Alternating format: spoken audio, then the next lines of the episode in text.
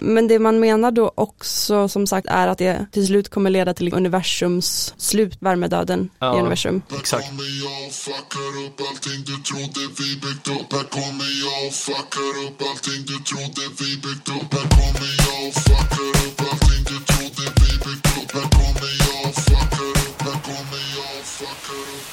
Hej och välkomna till ännu ett avsnitt av podcasten Om och Men där vi reder ut det ni tycker är krångligt och krånglar till det ni trodde redan var utrett. Med mig Vincent Flink Gamlenäs. Med mig Beatrice Erkers. Yes, nu kör vi igång ännu ett härligt avsnitt här. Ja, Eh, och först undrar jag förstås vad som har hänt sen sist B. ja mm, jag har varit hos tandläkaren. Wow, spännande. Ja, det är mycket, mycket spännande som pågår nu. Ja, Ehm, men det var faktiskt det mest spännande tandläkarbesöket jag varit på. Okej. Det var, det var, inte- det var en tandsköterska Ja, på liksom det börjar bra. folktandvården. som eh, när jag kom dit, alltså extremt svårplacerad person så här, ingen aning om liksom eh, hennes etniska ursprung, väldigt mycket botox. Ah, Eh, ja. så det var liksom, jag, ingen aning om hennes ålder.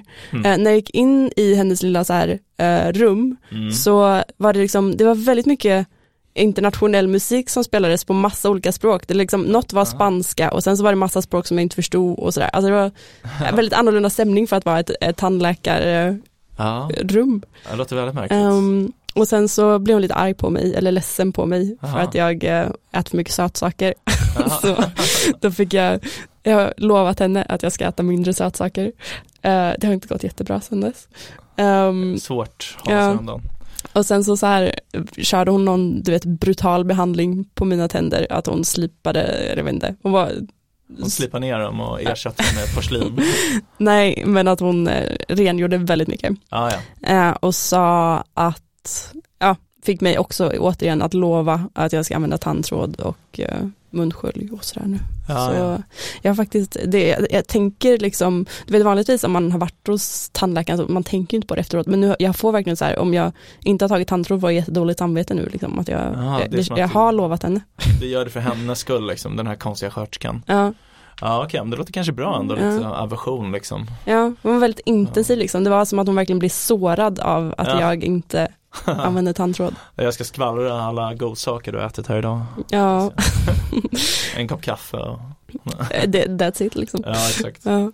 Ja okej, nej men nice. Mm, Jag gick inte till tandläkaren på flera år, alltså många, många, många år. mm, Eh, Och sen eh, pratade vi om det en gång för ett år sedan. mm. Eh, Och det var bara därför jag gick. Alltså jag tror att det hade gått, ja men kanske sex år. Mm. Eller något sånt där. Eh, Men det var inga problem.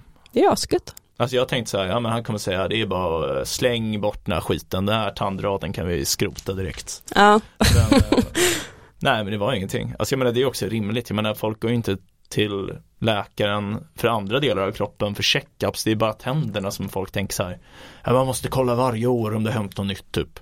ja nej, men det, det, man går ju om man känner någonting tänker jag. Om Ja. det är något som bara, mm, det ilar eller man har ont eller någonting.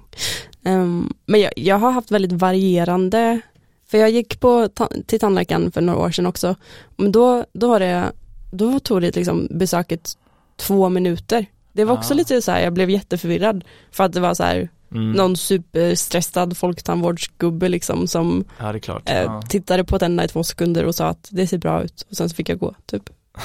Och sen fick du betala 1500. Ja, Fan, det, är, det är så jävla stil alltså, det är så jävla dyrt att gå till tandläkaren. ja, ja. Men, eh, men eh, det är bra att göra. Ja men det är väl det, men jag tycker det här med årskontroller känns lite knappt tycker jag. Men, eh, Men det gör man väl inte längre som vuxen? Alltså jag blir kallad, han föreslog att jag skulle bli kallad en gång per år men jag sa bara Oj. nej men alltså det är inte rimligt liksom, jag kan gå varannat för tredje typ. Och då var han så här, men varannat i varje fall, det måste man. Ja, Och då har jag tänkt, ja men då kan jag väl göra det för man får ju liksom någon slags bidrag, eller jag har fått det, jag vet inte, det kanske slutar nu men ja jag vet inte om det slutar nu typ. Ja det ja, men det, det var ju lägligt att det var då jag gick tillbaks Ja, till tandläkaren. men ehm, ja, precis. Ja, nej, men jag, jag blir också kallad vartannat år nu. Det- är min deal återigen med Ja, men det är bra. Men det är så också störigt att jag, alltså jag som läkare är så lite irriterad på typ att det är som att alla delar av kroppen har vi hand om, alltså utom en som är så helt godtyckligt utvald som tandläkarna ska ha hand om.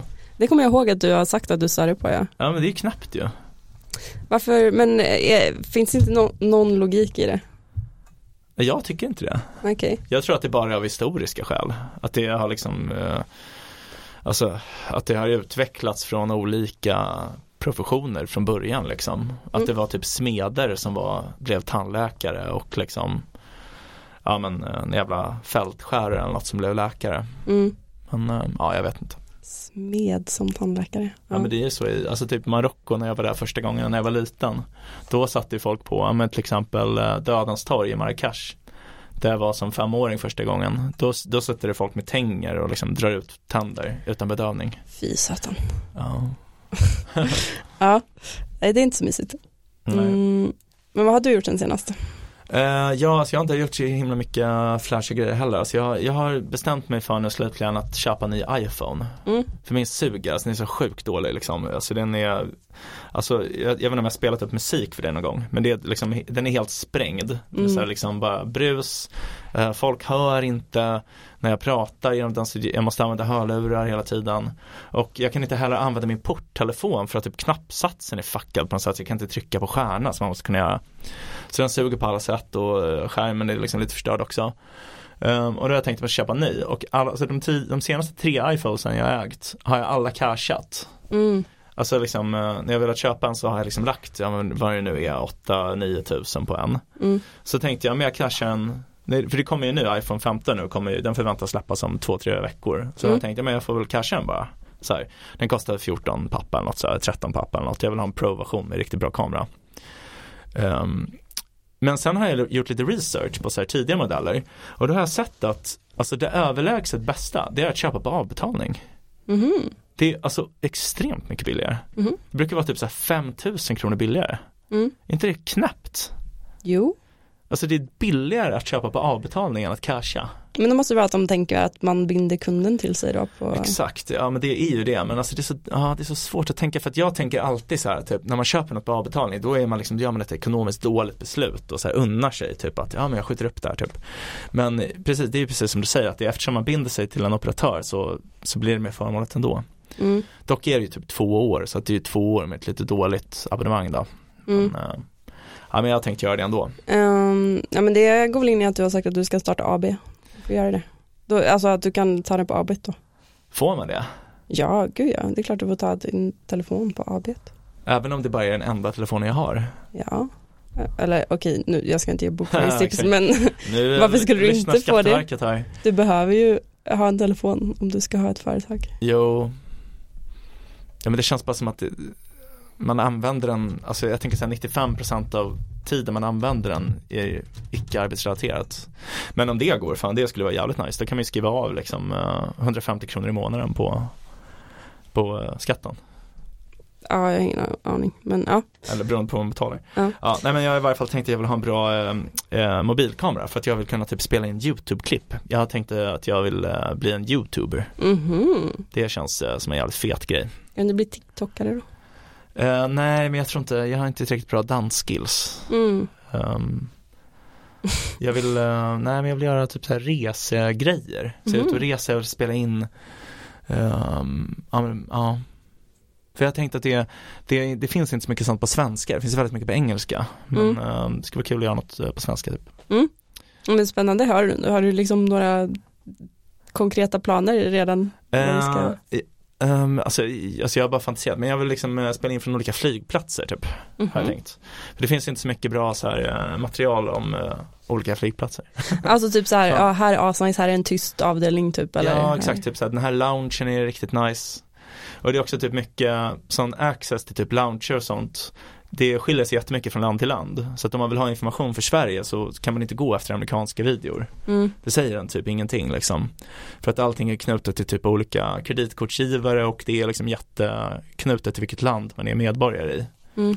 Um, så att det har jag tänkt lite så här ett hål i marknaden, åtminstone på YouTube. Det finns så här poddar och sånt men alltså pallar lyssna på ett helt poddavsnitt för att få reda på något. Man vill bara se en video på typ så här tre minuter som förklarar kort. Ja. Jag hade sett det om typ så här eh, Arlanda eller SFO, alltså sådana flygplatser jag är på ofta. Mm. Ja, mm, spännande. Ja, men så det har jag tänkt. Kul. Ja, det är verkligen, eh, alltså, det Då kommer säkert inte bli av men det är kul att fantisera. Ja, vi, som sagt, vi väntar på, vi förväntar oss ett avsnitt nu. Ja, men tackar, tackar. Mm. Eh, ja men nice. Mm, men idag så ska vi ju prata om eh, ett ämne som är lite oklart kanske, eller Mm. eh, entropi ska vi prata om. Exakt. Jag nämnde ju det i förra avsnittet att liksom jag typ har tyckt om det som ett begrepp skulle man kunna säga. Eh, Mm. framförallt sen jag läste Steven Pinkers bok Upplysning nu. Där han liksom pratar, eller han nämner entropi som en metafor där. Eh, där han menar att vi, liksom, vi kan, vi reducerar entropi när vi liksom eh, ordnar saker så att det funkar eller som vi Mm. liksom gör det i ordning. Eh, det är ju en väldigt eh, enkel bild av entropi eller vad man ska säga som inte riktigt eh, det är ju inte entropi i den tekniska bemärkelsen eller vad man säger. Ehm, Nej. så vi, vi såg en eh, video från Veritasium Ja. om entropi och vad det är. Det, blev, det var också för att jag såg deras så här, när man, det vet man att man har en bra thumbnail när någon- man känner att okej fan jag måste se den där för det var Mm. eh, och det var liksom att eh, han pratade om att det är det mest missförstådda konceptet ja. eller ett av de mest miss, missförstådda koncepten vi har liksom. Ehm, ja, men han sa det men jag förstod inte riktigt vad han menade med det. Men jag tror, eller jag tror att det han menar är liksom det här med att ehm, man har en väldigt enkel bild av det där man tänker att det bara är så här det ökar men sen så kan vi ordna det eller att det är liksom ehm, att ehm, också kanske det där med sannolikhetsgrejen Mm. att man tänker att eh, det entropi eh, man brukar prata om att tiden rör sig i den riktningen som entropin går åt typ eller så här. Ja, att, eh, precis. Ja. Ehm, och ehm, att det att man tänker att det då är det enda sättet det kan vara på men det kan ju vara på ett andra sätt men att det bara är mycket lägre sannolikhet. Ja, precis. Och i väldigt stora system så är det i princip försumbart. Ja. Mm, Att det går precis. åt något annat håll. Ja. Ja, ja men ska vi bara typ kanske kort förklara bara eh, vad, vad det är? eller? Verkligen, verkligen. Ja. Ehm, men det, det är ett begrepp ehm, som används inom fysik ehm, för att beskriva liksom hur eh, mycket oreda eller kaos det är i ett system. Ja. Eh, och ehm, tanken är att ett system med hög entropi är liksom oordnat men ett system med låg entropi är ordnat liksom. Ja. Och ja, men som en metafor kan man tänka sig ett rum fyllt av typ byggklossar och om alla klossar är liksom prydligt sorterade i högar efter färg och storlek så, så skulle man kunna säga att det är, eh, rummet har låg entropi. Mm. Eh, det är liksom ordnat och förutsägbart. Eh, men om alla klossar ligger liksom utspridda överallt i rummet helt randomly utan någon synlig ordning så skulle man kunna säga att det har hög entropi, att det är oordnat och svårt att förutse vart en viss typ av kloss finns. Mm. Och då inom termodynamik som är en gren av fysik får man väl säga, som där använder man entropi för att förstå energifördelningen i ett system. Så då finns det den här eh, termodynamikens la- lagar eh, och i den andra huvudsatsen i termodynamiken så kommer entropin i ett isolerat system aldrig att minska. Den kommer antingen att bli, förbli konstant eller öka. Mm. Eh, och då, det betyder att ett system naturligt alltid går mot ett tillstånd av maximal entropi. Och, och i praktiken innebär det typ att eh, energi sprids ut så jämnt som möjligt. Ja. Eh, ja, så lite svårt kanske att eh, förklara men, ehm, men, men det känns ju som ett ganska lätt sätt att greppa det här metaforiska som sagt att liksom ja. det är ka- kaos eller oreda. Ja, precis. Alltså för det, det är en, det är lite, det som är lite svårt tänker jag och uh, hålla isär, det är ju dels alltså det här med Alltså ordning och, för att alltså, man kan ju förstå ordet ordning som komplexitet typ, men det är ju inte egentligen det som avses utan det är alltså spridning egentligen. Det är, det är egentligen det andra det handlar om, spridning. Så typ det här med klossarna är ju egentligen så antingen är de maximalt utspridda över hela golvet eller så är alla samlade så tätt som möjligt i en klump. För, för det är ju egentligen inte att de ska vara ordnade efter färg. Alltså för det, det har ju egentligen mer att göra med komplexiteten med spridningen liksom. Ja, jag blev jätteförvirrad eh, ett tag, eller jag, jag fastnade i det. Ehm, så, för jag blev väldigt förvirrad över att de pratar om att entropin alltid ökar i universum liksom. Ja. Eh, och att jag förstod inte då hur det kan funka. Mm. Ehm, men då var det att jag liksom i mitt huvud blandar ihop koncepten lite. Alltså att jag, jag tänkte nog på entropi som, entropi är ju inte detsamma som energi. Nej. Ehm, utan det är liksom, men, men för jag tänkte på det här med att ja, energi kan aldrig, eh, det, det kan bara omvandlas liksom. Ehm, Ja. Det är konstant. Alltså det är ju en egenskap hos energin. Ja precis, att, eh, så, men det var där jag jag hade svårt att hålla isär det i mitt huvud. Ja, ah, okej jag fattar, ja. För att, ja som sagt, i, energi är konstant i ett isolerat system enligt energiprincipen. Och den kan inte skapas eller förstöras, den kan bara omvandlas från en form till en annan. Och det var det som sagt som jag började röra ihop med entropi för, men entropi är liksom ett mått skulle man väl kunna säga. Ja, på spridningen liksom. Ja. Av något i ett visst system då. Ja, nej men eh, alltså det finns ju de som tror att det kan eh, Alltså även storskaligt gå åt andra hållet. Alltså att termodynamikens andra huvudsats inte är sann med andra ord. Vilka, vilka tror det? Ja men till exempel, som vi, det var ju så vi kom på att vi skulle lyssna på det här avsnittet, till exempel Michael Humer Mm. eller Roger Penrose, det finns vissa fys- fysiker som, som tycker det då. Mm. Eh, som tror att eh, universum är evigt, uh, har alltid har funnits, liksom alltid kommer finnas då. Och att eh, det fanns en tid innan Big Bang eh, då entropin var eh, större och sen gick det mot mindre entropi. Eh, Mm. Ja, och Just så det. utvidgades universum igen då. Mm. Ja, det är en intressant tanke tycker jag. Ja det är det verkligen. Väldigt svår att greppa. eller vad man ska säga. Det, Ja, Jo, nej men absolut, det är ju alltså det är väldigt konstigt att tänka sig. det, är, det är typ Mm. allt det här i och för sig. Ja, nej men eh, alltså jag tycker den här, den här filmen vi såg var väldigt bra, så jag känner inte till kontot alls. Alltså den hade över 8 miljoner views, så det är väldigt uh, lyckat ändå. Jag tror jag träffat honom. eh, för han var på um, en konferens jag var på för typ Ja, förra sommaren på Future Forum. Mm. Och jag, jag har koll på kontot sen innan, för de har jättebra, han är ju en fysiker liksom, Mm. eh, som har ett YouTube-konto eh, som eh, heter Veritasium och de har jättebra videos på spännande koncept liksom. Mm. Ja, men jag tyckte att det var intressant, jag lärde mig ändå lite, alltså dels är det historiskt sådär, men det är inte, tänker jag, så viktigt för ämnet, men da, han hade en il- illustration om hur en pistongmotor fungerar. Mm. Och eh, det jag tyckte var intressant var att jag har tänkt att, för att jag menar, alltså det är ju allmänt känt, eller åtminstone folk som har läst typ natur eh, eller något, vet ju liksom att du, du kan inte ha en eh, evighetsmaskin. Mm. Alltså det, det finns inte en maskin som kan skapa energi där, utan eh, det måste tillföras någonstans ifrån. Men jag har alltid tänkt att till exempel anledningen till att en pistongmotor inte kan göra det är Alltså på grund av friktion och att, alltså, att det skapas värme istället. Mm. Eh, och det är ju, alltså det är ju det som står för nästan hela effektivitetsförlusten. Men han visar i den här videon att även utan all form av uh, värmealstring, all form av friktion så hade man ändå förlorat eh, effektivitet. Sen, Mm. Men man hade ändå eh, ökat entropin. Mm. Det tyckte jag var väldigt intressant, att det, det finns liksom så här teoretiska principiella hinder för det. Mm.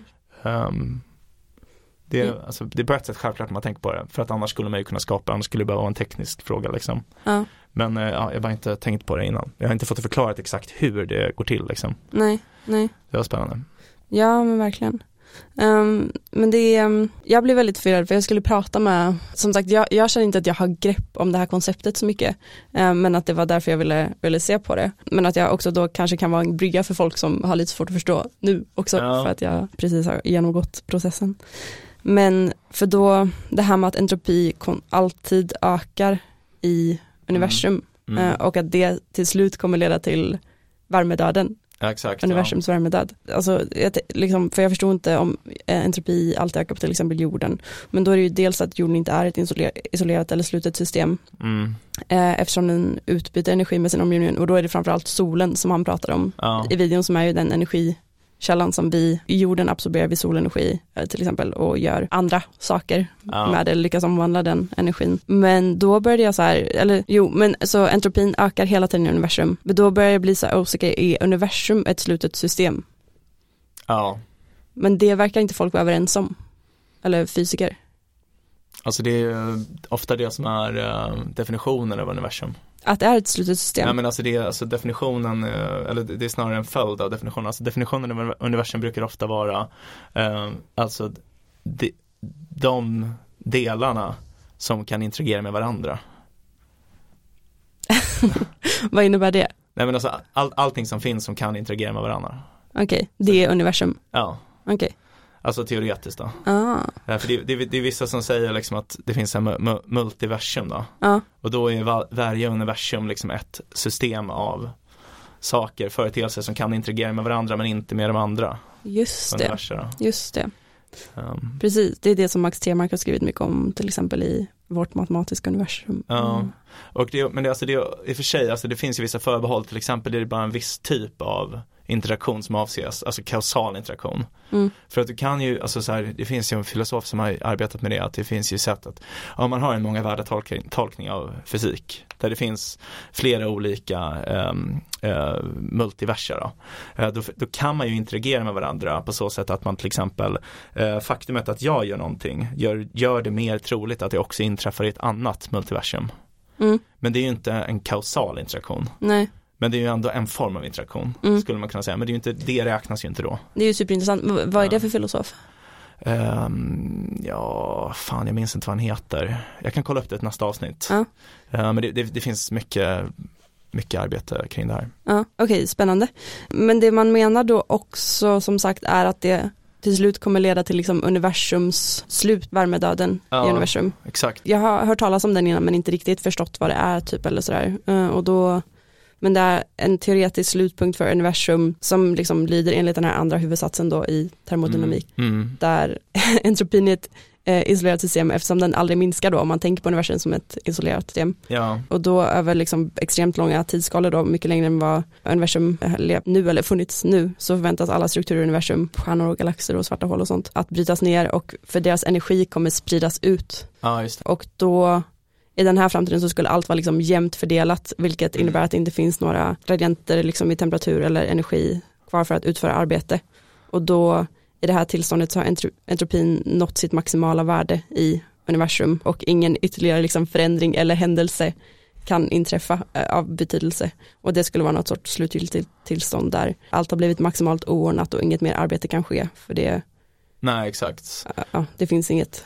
Det, det, på ett sätt så kan man ju säga liksom att det, det kommer bli precis som det var innan Big Bang. Mm, Alltså att det, när, när det inte fanns någon entropi, Mm. eller när entropin var liksom minimalt låg, mm, då eh, fanns det ingen spridning av materian och därför fanns det inte någon komplexitet. Det fanns inte ens grundämnen. Eh, och sen liksom under en tid då så ökar entropin och man är i någon slags mellanperiod och då uppstår olika kombinationer, komplexitet i universum. Men sen efter ett tag så har allt spridits ut så jämnt så att det inte längre finns någonting av värde utan eh, ja, ingenting händer, det finns ingen tid eller någonting så. mm. Det var ju intressant bilden och Verkligen, verkligen. Det är, um, vi, det är en eh, fysiker som heter Adam Brown som vi har ganska mycket kontakt med på, på mitt jobb. Eh, som han är på Stanford. Och han har någon, det, jag blev väldigt nyfiken på att kolla upp det nu, jag har tyvärr inte hunnit kolla upp det inför det här avsnittet, men han, jag, jag vet att jag hörde honom prata någon gång innan jag hade så här, som sagt fattat eh, vad eh, heat death of the universe är, mm. så pratade han om att han hade någon teori om hur man skulle kunna motverka det. Aha, ja. Alltså hur man skulle kunna göra så att universum inte kollapsar. Okej, Eller? så han har alltså en, en teori om hur man går emot termodynamikens andra huvudsats, intressant. Mm. Hur gör man det då? Ja, det är det jag inte, Aha, jag måste ju kolla upp det. Ah, Okej, ja, intressant. Eh, Ja, det- Men om någon annan vill kolla upp Adam Brown, han pratar om det Mm. faktiskt i, det var en intervju jag var, jag var med på men jag, det var inte jag som frågade de här frågorna då. Så det, det är på, på YouTube så finns det om man söker på typ Adam Brown Foresight Institute Existential Hope tror jag. Ja, Så, så finns det en intervju där han pratar om det. Ja, ja men intressant. Nej men eh, alltså det, alltså det kanske är svårt att, alltså för jag tänker typ, man skulle kunna tänka här, men vadå, det är väl lätt att motverka, det är ju bara att man liksom har rymdskepp som plockar ihop allt och så samlar man det mer till, alltså så blir man liksom, blir mindre spridning på materien, man samlar ihop allt så här. Men alltså problemet är då typ att det skulle kosta mer energi Ja, Eh, Det skulle kosta mer energi än vad du liksom samlar så att du skulle öka entropin ändå genom att förbränna bränsle och sådär. ja, Så att liksom partiklarna du förbränner ge- ger ju också upphov till större spridning. Så att det är i längden liksom är inte energimässigt möjligt att, att minska spridningen sådär, Mm. i hela universum då. mm. Så. Nej men precis. Ja, har du någonting mer att säga om det liksom så här rent tekniskt? Annars tänker jag att man kan prata om det mer i liksom hur det används som metafor och sånt ofta. Ehm, nej men jag, tänk, alltså, jag tänkte kanske bara säga för att man, han, han tog ett exempel som jag tycker är bra som jag har hört tidigare också om, om eh, aircondition. Mm, Eh, han, det. Men han pratar till exempel om att, för att det, alltså, det har man ju på ordet, ter, termodynamik handlar ju om, det, alltså det, det betyder på, på grekiska då, alltså eh, värmens rörelse. Typ. Mm. Eh, så att eh, ursprungligen så handlade det om hur temperaturskillnader uppstår och eh, hur de utjämnas. Så att om du, om du tänker att du har liksom ett, eh, ett, ett väldigt kallt, eller ett väldigt varmt rum Eh, och sen är det ännu varmare utanför. Då, så. Mm. Om du öppnar fönstret då kommer det liksom Förr eller senare kommer det bli lika varmt där inne som det är där ute då. Det är ju Mm. termodynamik, hur värmen sprider sig då. Men om du har en aircondition, då blir det ju kallare där inne. Så då borde man ju tänka så här, nej, men det, det säger ju emot termodynamikens andra huvudsats. Då, för att då, då minskar ju entropin. Mm. Eh, eller hur? Liksom att det blir ett eh, nedkylt system trots att det står i förbindelse med det varma. Men eh, det menar han då att det är liksom en en eh, illusion. Mm. För att eh, faktum är att entropin ändå ökar eh, genom att man har till exempel förbränt kol i ett kolkraftverk som ger upphov till el som sen går till din aircondition maskin och Precis. att det är liksom bara i ditt rum. Då. Precis, alltså ett, ehm, en lokal minskning av entropi är möjligt, alltså man kan minska entropi i ett delsystem men det är bekostnad, på bekostnad av en ökning någon annanstans. Ja exakt. Typ som ett ja, men aircondition eller ett kylskåp. Exakt, Ja. ja. Ja. men jag tycker det var, det var, alltså det är en bra enkel eh, förklaring för att man ska förstå. Typ. Verkligen, verkligen. Ehm, jag kom på ett, ehm, ett bättre sätt att säga det som jag eh, svamlade om innan, att jag var liksom förvirrad över att jag blandar ihop typ entropi med liksom en fysisk Mm. entitet typ. Men det är väl att det är en variabel typ. Ja exakt, det är en, ja, en egenskap hos, eh, eller ja, variabel. Ja men en variabel eh, som används för att beskriva graden av oordning i ett system. Eh, så det är inte en tangible egenskap som typ massa eller volym eller något utan en abstrakt matematisk beskrivning. Ja exakt, och alltså med ordning så menar man då liksom spridning Just det. eh, snarare än komplexitet. Mm. Då, typ. Mm. Ja, men eh, ja, det var spännande klipp. Mm, verkligen. Det är kul med fysik men det är alltid så här att man öppnar en dörr som Ja, det finns, in, det finns inte så här, det, alltså man fick ju absolut lite svar som sagt. Man får um, svar på vissa saker men vissa, det är så himla mycket som bara är liksom totala mysterier fortfarande. jo, men jag, alltså jag var väldigt inne på ehm, när jag skulle börja plugga att jag skulle plugga fysik egentligen. Ehm, men sen så eh, valde jag faktiskt läkarprogrammet för att det var högre intagning. Eh, Så det var ganska dåligt skäl. Ja, jag förstår inte riktigt. Eh, Nej men eh, jag tyckte att det var coolt liksom. Ja, Ta, alltså jag var ju jätteung. ja, Så jag tyckte att det var häftigt att liksom ha, gå en utbildning som när man sa att man gick den så förstod alla så här, oj han måste ha haft bra betyg. ja. Men jag, tänk, var- jag tänker om någon säger att de pluggar läkare så uppfattar jag nog, eller om någon säger, om jag stöter på två personer, en säger att de pluggar till läkare, en säger att de pluggar till fysik. Ja. Då, jag tänker ju att den som pluggar till fysik är smartare. Jo, men det, alltså jag tror att det är lite dina kretsar också som, att du, som du har rört dig i. Jag skulle ändå säga att fysiker som yrke har lägre status i vårt samhälle. Ja, alltså jag, jag tänker att man tjänar mindre och så, ja, nej det kanske är, jag har alltid idoliserat fysiker. Ja, Tycker att det är ganska sexigt av någon anledning också. ja jo men det är ju, alltså det har ju varit ändå bland folk som är intresserade av vetenskap den som har högst status Ja. och generellt ansett som den mest grundläggande Ja, eh, vetenskapen. Men, eh, ja.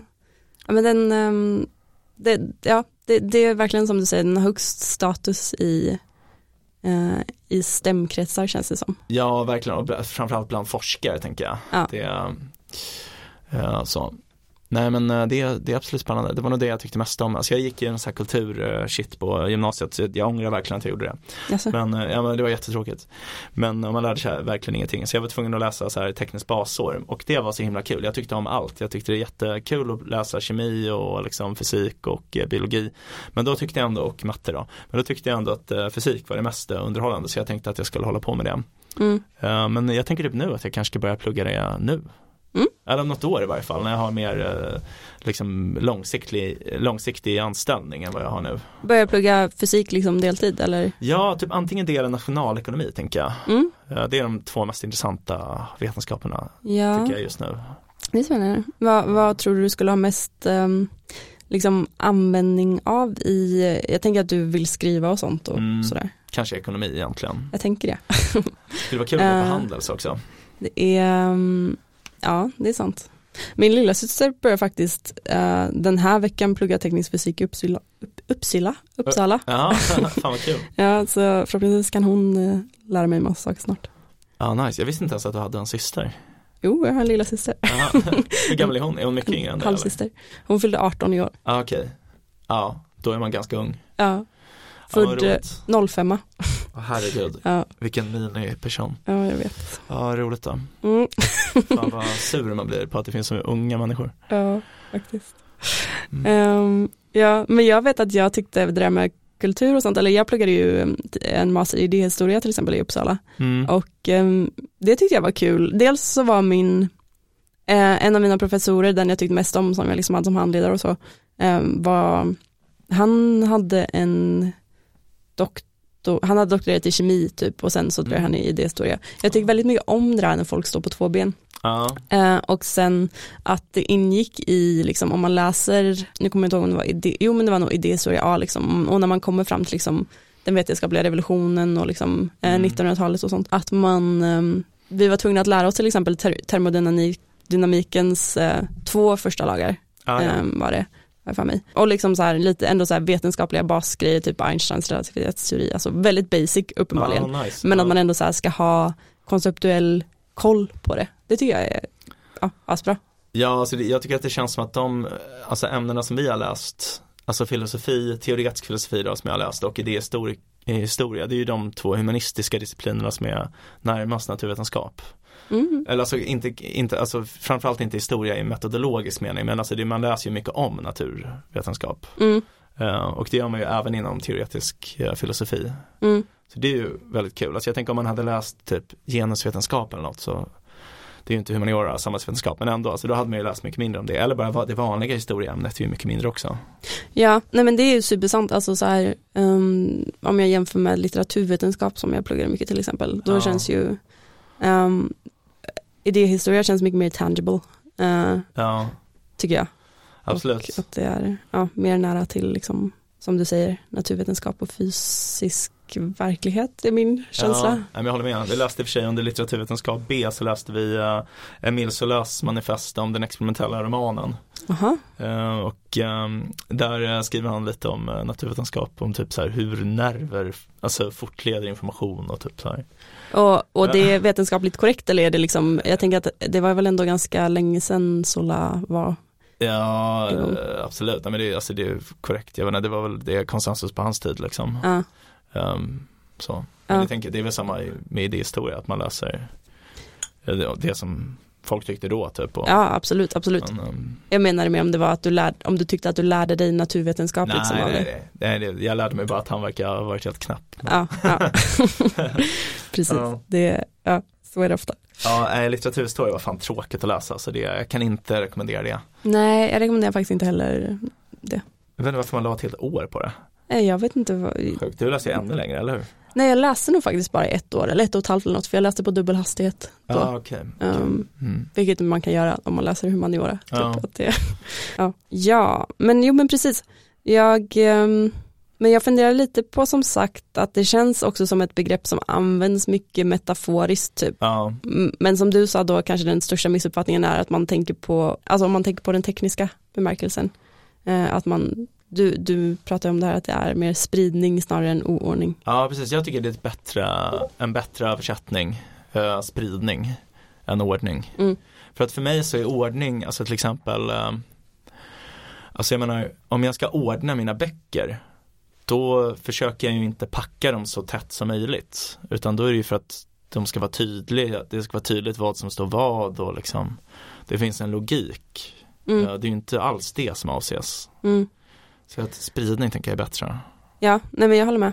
Men när man, hör den, när man använder begreppet i metaforer ofta så då är det ju verkligen mer att man tänker ordning versus oordning. Ja. Alltså att man ofta pratar, alltså så här, eh, om man tar exemplet liksom bara eh, din lägenhet, att du säger att eh, om det blir mer oordnat med tiden mm. ehm, så säger du att det är liksom entropin som gör sitt, att det, Ja. men, att det blir stökigt. Och om du städar så sänker du entropin. ja, Men du använder ju din kroppsenergi för att eh, städa. Ja, exakt. Ehm, Värmer upp lägenheten. Ja, och, och, och samma liksom när man lagar mat eller något, att man ökar systemet entropi genom värmeöverföring. Ja, Just det. Ja, det, lå- det låter som ett så riktigt eh, dåligt skämt från The Big Bang Theory eller något sånt det är faktiskt sant. Jävla skitserie alltså, fan vad jag hatar den. Men eh, jag, jag kanske börja kolla på den nu när jag ska bli fysikstudent tydligen. Precis, då kommer du fatta alla skämt och vara en i gänget. Ja, exakt. Alltså ibland känns det som att jag har för konstiga planer. Alltså nu liksom bara det här poddavsnittet nu så har jag bestämt mig för att bli fysikstudent som spelar in YouTube-klipp på flygplanslounger. Det är så här helt annan personlighet jag ska få. Ja, Ja, men det, du, du kan ju career explora som man pratar mycket om. Ja, Eh, exakt. Gör lite cheap test, du gör en, eh, gör en, en video på Arlanda och eh, plugga in kurs i fysik eller något. Eller läs lite, kolla lite mer eh, på Veritasium kanske ett cheap test. Ja men det tror jag på. Mm. Ja nej men alltså det är sant faktiskt, jag har inte riktigt tänkt på det. Men eh, när man använder det i metaforisk bemärkelse så är det ju faktiskt sant att nästan alla man har hört har missförstått det. Mm. Jag har inte tänkt på det men det är fan sant, det är ett riktigt missförstått begrepp nu, nu när jag tänker på det. Ja, men För då hade ju han rätt. Ja han hade faktiskt verkligen rätt. Mm. Men jag tänkte inte ens på det när jag såg klippet. Men det är sant, för att folk blandar helt enkelt ihop det med komplexitet. Mm. Det är sant. Mm. Ja, spännande. Mm. Ja, så ja, när man använder det kulturellt och socialt så, Mm. så använder man det på det sättet. Men det finns ju liksom en annan, alltså ett annat begrepp inom, um, alltså som jag tänker att det är det folk egentligen menar, som är förruttnelse. Oj, Alltså så här, eh, för det, när folk använder, säger att entropin ökar metaforiskt, det de egentligen menar är ju liksom att Alltså att förruttnelsen ök, ökar, eller vad man ska säga. Så att det är typ att de sakerna som har eh, evolverats fram eller ordnats, de slutar att fylla sin funktion på ett eller annat sätt genom att falla sönder. Eh, Mm. Alltså det kan man ju säga till exempel att en, en institution eh, slutar utföra sina uppgifter, börjar tjäna sig själva istället. Så där. Och då, då skulle någon kunna säga typ så här, ja men det är entropin ökar i ett system. Först hade man liksom en sammansvetsad grupp som var effektiv, men sen så liksom blir oordningen större och större. Men det man egentligen menar är ju inte entropi då, utan det är egentligen förruttnelse, eller alltså rot, Mm. rot som det kallas på, på engelska då. jag förstår. Men det känns som att de Ja. kanske, um, um, för jag tycker om konceptet som det används i, um, i kulturell betydelse eller Ja. mening. Även om det inte som sagt stämmer överens med liksom den tekniska innebörden. Men de det känns som att de kanske eh, kompenserar varandra bra, eller de, de, Mm. man kan använda båda liksom till Jo, För jag tänker liksom vad skulle hända om jag bara slutar städa i min lägenhet? Ja men maten och det skulle ruttna och saker skulle gå sönder typ och Ja. det bara, saker skulle hamna överallt. Alltså det är både förruttnelse och entropi tänker jag. jo, nej men absolut, eh, på ett sätt är det väl det liksom. Mm. Men eh, alltså det är väl mer typ hur det var innan, att det inte var så låg entropi innan. Det är väl mer det som är problemet med liknelsen, inte hur det blir känt. Typ. Men, Mm. men alltså för jag tänker förruttnelse är mycket så här att ehm, det som fanns på plats, eh, alltså andra drar nytta av det. Typ, Mm. typ bakterier drar nytta av din mat.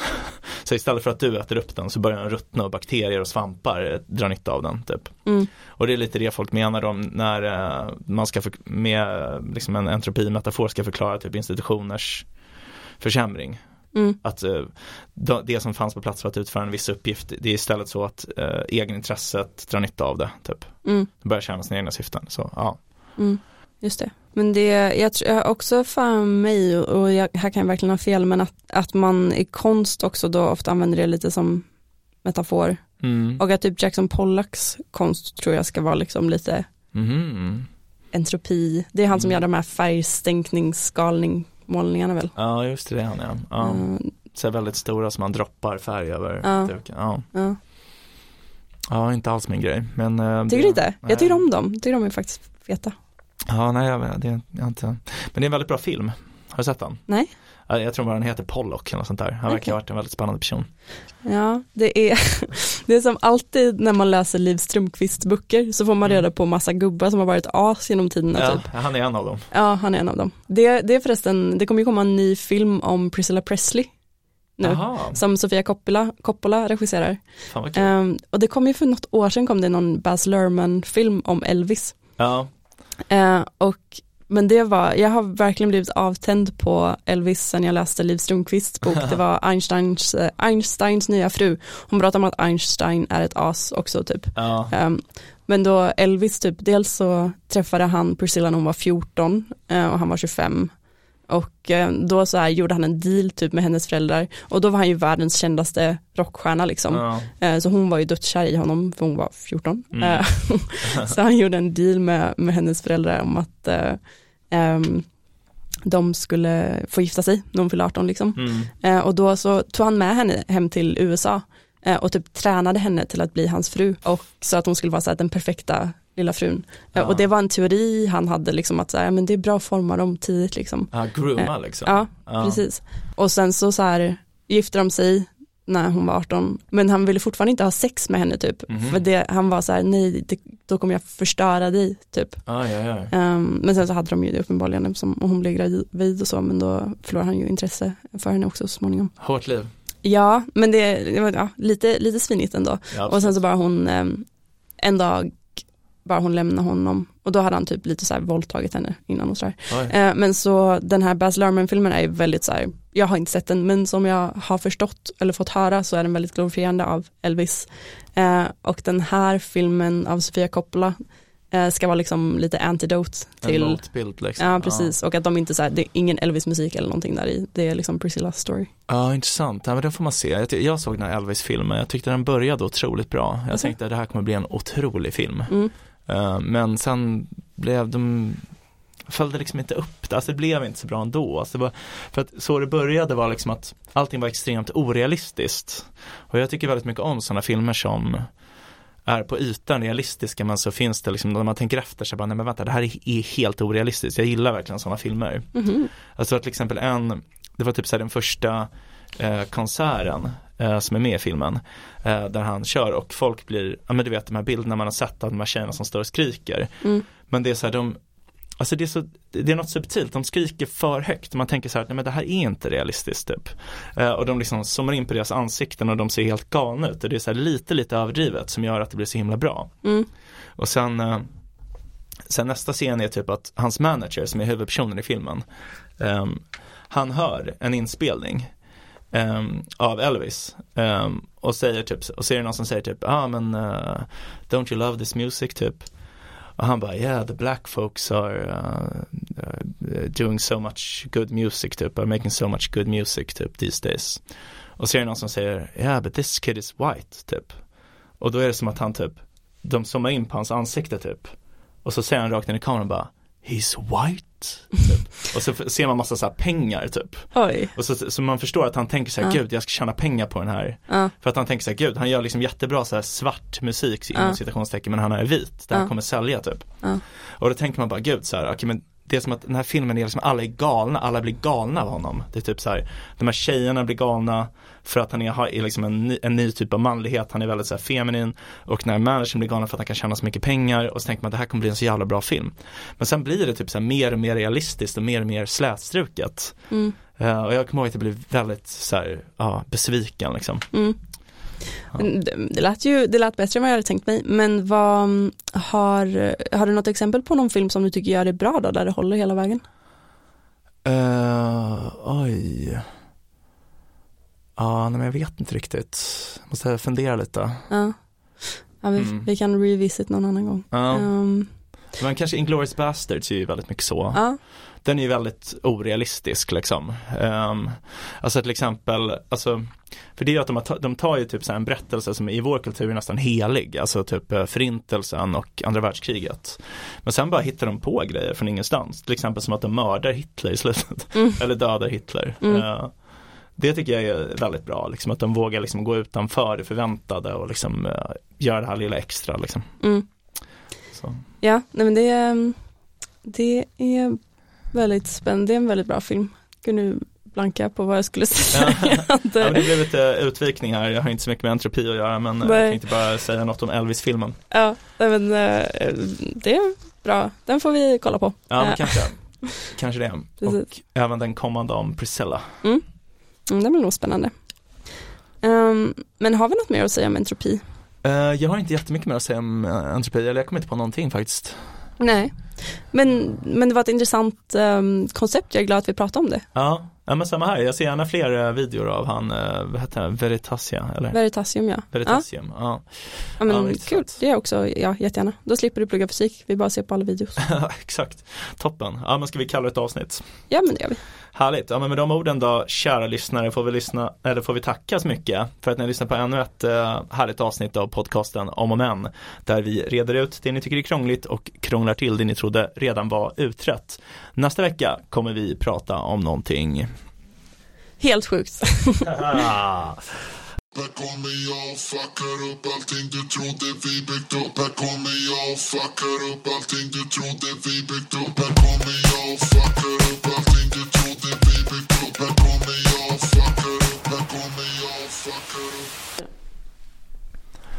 Du har lyssnat på podcasten Om och Men med mig, Vincent Flink Amlenäs och med Beatrice Erkers. Om du har några frågor eller förslag på någonting vi kan prata om i programmet kan du nå oss på mejladressen omochmän.gmail.com om